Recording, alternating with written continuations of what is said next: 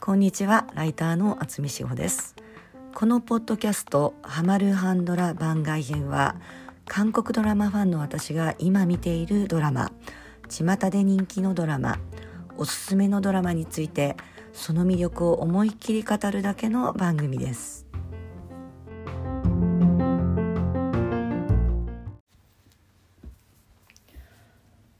回ご紹介するのはネットフリックスのサスペンス「車輪」です。私は基本的に韓国ドラマといえばサスペンスと思っているタイプなんですけれども今回この作品をやろうと思ったのは2つ理由があります。一つはつい最近日本でこのドラマにまるっきりそっくりな事件が起こったから。もう一つはにもかかわらずこのドラマのリアリティがあんまり理解されていないなと思ったからです。ということで今回も後半はネタバレで解説します。ネタバレのスポイラー出しますのでドラマをまだ見ていない方はまず前半をお聞きいただき後半はドラマを見終わった後にお聞きいただければと思います。それにしても「車輪」ってタイトルなんやねんそのまんまって言いたくなりますよね。身も蓋もないタイトルなんですけど現代は「トロリー」というタイトルなんですね。そのまま訳せば路面電車って意味なんですけれどもなんで車輪なの？ってネットリックさんに聞きたいところです。このトロリーってタイトルにも結構深い意味がありますのでこの辺りも後ほど解説したいと思います。まずはざっくりと物語を。ドラマは国会議員であるナム・ジュンドとその妻ヘジュの息子が謎の死を遂げるところから始まります。問題はその持ち物から薬物が見つかったこと。さらに息子の子供を妊娠しているという少女スビンが現れます。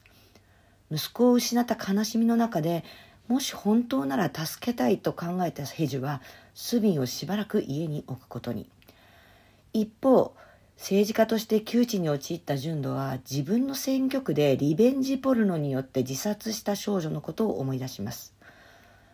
そして謝罪のために出演したテレビ番組で少女を自殺に追い込んだ青年が野放しのままであること。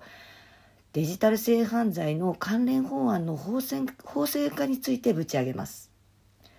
少女の不幸を利用したと胸を痛める純度をヘジはでも正しいことをしたと慰めます。ところが形勢逆転もつかの間今度は加害者側の青年がナムジュンドに殺されたというメモを残し自殺してしまうんですね。そしてナムジュンドは再び窮地に追い込まれてしまいます。リベンジポルノってもしかしたら皆さんご存知ないかもしれないんですけれども一般的に男性が女性の性的な写真や動画を手に入れネット上にばらまくと脅迫するものですね。日本でも多くの被害が出ているデジタル性犯罪です。このドラマにはこのリベンジポルノの事件を含む4つの性暴力事件が告発されるんですけれどもそのうちの3つで加害者が何らかの理由で死んでしまっていて周囲は被害者にその責任を追及し始めます。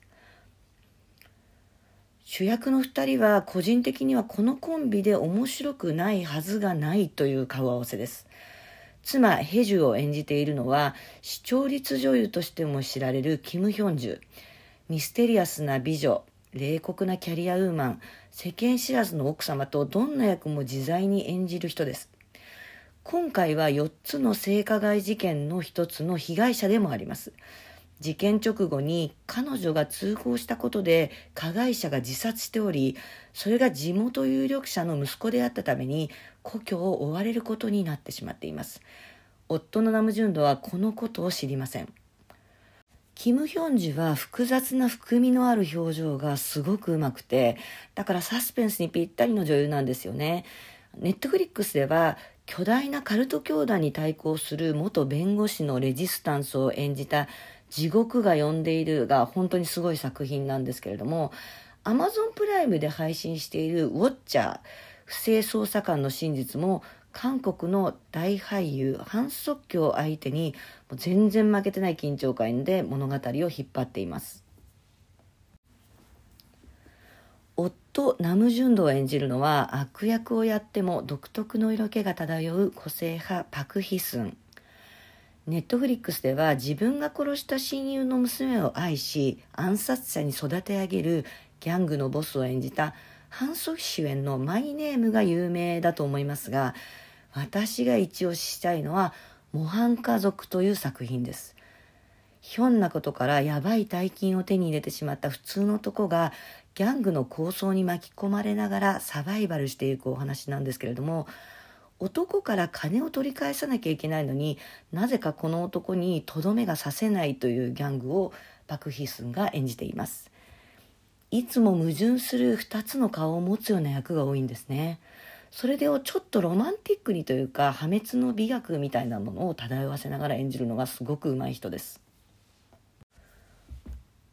このドラマを最初に見た時私はなんでこの役をパク・ヒスンがやってるのかなって思っちゃったんですよね。というのもドラマの前半は妻をこよなく愛する清廉潔白な政治家がさまざまな妨害を乗り越え世間からの心ない攻撃に傷つきながらも社会的弱者のために邁進する政治ヒーローものみたいな感じだからです。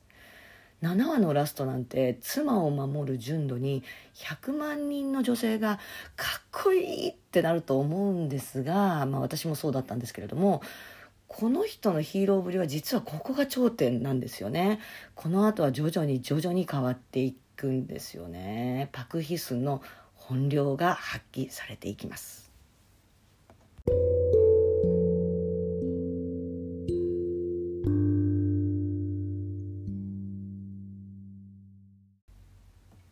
ドラマの真ん中にある大きなテーマはタイトルにもなっているトロリ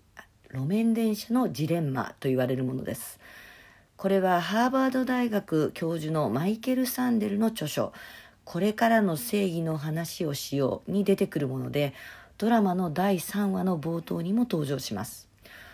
どういうものかちょっと説明しますね。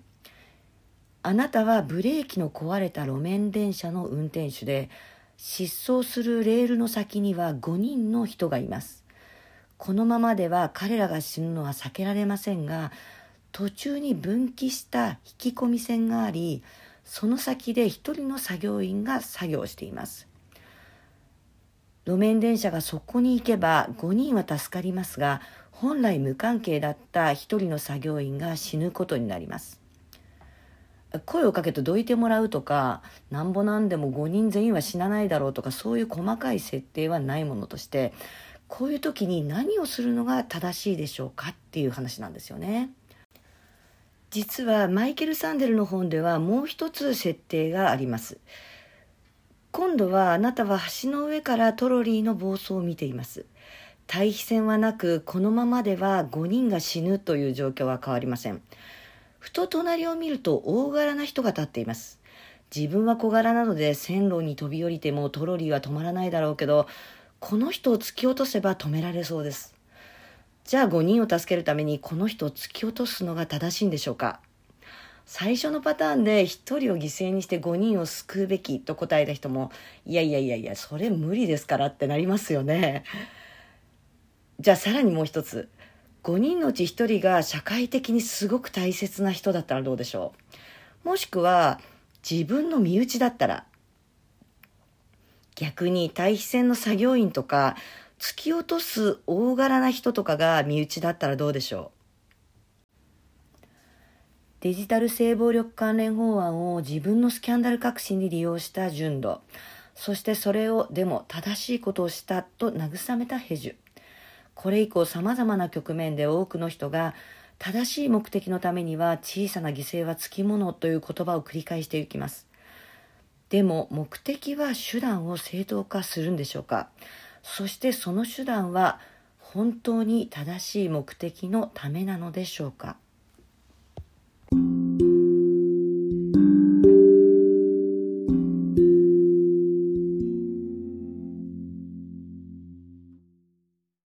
ここからはネタバレでお話ししていきたいと思いますので、もしまだドラマを見ていない人、ネタバレしたくない人は、ぜひドラマをご覧になってからお聴きください。ということで、さて、ドラマの後半では、数年前に起こった4番目の性暴力事件が明るみに出てきます。被害者はヘジュの家に同居し、ヘジュが恩にまあ、お姉さんって意味ですよね。まあ、恩にと頼りにする家族同然の女性、余人。そして加害者はなんと平次の夫、純度です。先ほど話した「純度かっこいい」の7話から徐々に徐々に積み重なっていく小さな違和感に視聴者はヘジュと共にもしかして純度は自分が思ってる人と違うのかもと思い始めるわけですがそういう中で印象的なのがヘジュがコーヒーショップで純度の事務所の人たちと遭遇する場面です。純度のためのコーヒーを買おうとする事務所の人にヘジュは「純度はコーヒーを飲まないからと紅茶を勧めるんですが、事務所の人は最近は飲みますよって答えるんですね。そこに純度自身が現れ紅茶を受け取るんですが、彼は紅茶には口をつけないんですね。この時点で純度はヘジュの性暴力被害の過去を知っているんですが、ヘジュはこの場面では純度がその事実を彼女の同意なしに公表すると決めていたことを知ります。話を終えて事務所に戻った純度は部下にコーヒーを入れてくださいって声をかけるんですよね。つまりヘジュが知る純度は本当の純度とは違っていたわけです。その極めつけとして最終的に純度の余人に対する性暴力が明るみに出てくるんですね。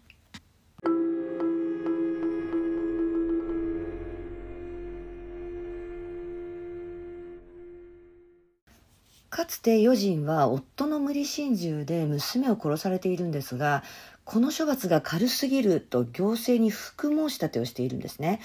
これを手伝ったのが元弁護士の政治家ナムジュンドで一人ぼっちの彼女を気の毒に思ったヘジュは自分の妊娠期を支えてもらう形で同居を始めるんです。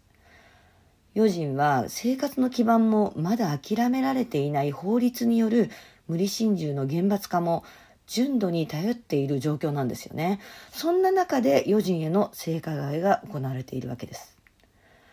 さてこの一連の流れ実は先日起きた事件あの多くの性暴力の被害者の代理人としてマスコミにも知られていた弁護士がその裏で依頼人に性暴力を働いていたという事件にそっくりなんですよね。表では人権派リベラル弱者の味方みたいな看板で知られる人がその裏ではというのは性暴力事件にはすごく多いんですよね実は。数年前には人権派として知られたジャーナリストが性加害で告発されていますし映画業界で告発された監督も性暴力被害者の映画を撮っているような人だったんですね。客観的に見ると明らかに矛盾しているんですが、まあ、こういう性暴力加害のをする人には、まあ、認知の歪みと言われるものがあるんですよね。あの正当化するための理屈をいくらでも作ってしまうっていう、まあ、状況なんですけれども、まあ、さらにこういう状況であの被害者が告発しても周囲もこの人権派っていうイメージがあるのでそのそんな矛盾いくらなんでもやんないだろうっていうふうに思ってしまってあの告発した内容を素直に信じられないんですよね。あの純度のそれ以外の部分もすごい清廉潔白であるがために視聴者は何か理由があるんじゃないかまあそれはある意味理由がないならするわけがないって思ってしまうんですけれどもこういう加害者が後に発表する声明とかを見ても、えっと、彼女が自分に好意があると勘違いしたとか、まあ、出来心だったとか、理由にもならない理由しか出てこないですよね。つまり納得の理由理由なんてないんですね。唯一納得いく理由があるとすれば、それは被害者を同意を取るべき相手と思っていない。自分と同じ人間と思っていないっていうことだと思うんですね。さらにこのドラマの巧妙なところというのは、4つの性暴力事件のうち3つの事件で決定的瞬間を描いていないところなんですよね。例えば被害者が明確に加害されている場面や被害者と加害者に明確な同意の上で関係する場面があれば視聴者はそれを事実と認識した上で誰の側に立つかを決められるんですよね。でも描かれないと自殺未遂を図った余人のレイプされたという言葉にも涙ながらに余人に頭を下げる純度の姿にもどっちが本当なのかっていう確信が持てないんですよね。視聴者は何を根拠にどう信じるべきかを試されてるものすごいリトマス試験紙になっているんですね。そんな中で唯一決定的瞬間が描かれているのがヘジュの事件なんですよね。これは彼女がこのドラマの主役であるっていうことを意味していると思うんですけれども、まあ、彼女はこの、まあ、4つの事件のにどうやって関わっているかっていうと一つは被害者一つは傍観者一つは加害者の近親者もう一つは被害者の親友という立場なんですね。で立場が変われば言うこととかが変わるっていうのは人間だから当然なんですけれどもただ一点だけ決してぶれないところがあるんですね。それがこのドラマのラストの正義につながっていくのではないかなと思います。実は今日は国際女性デーこれを録音しているのは国際女性デーなんですけれども日本ってこういう事件が起こっても加害者が誰一人逮捕されないっていうのを本当に個人的にはすごい不思議なんなのかななんて思ったりもしますね。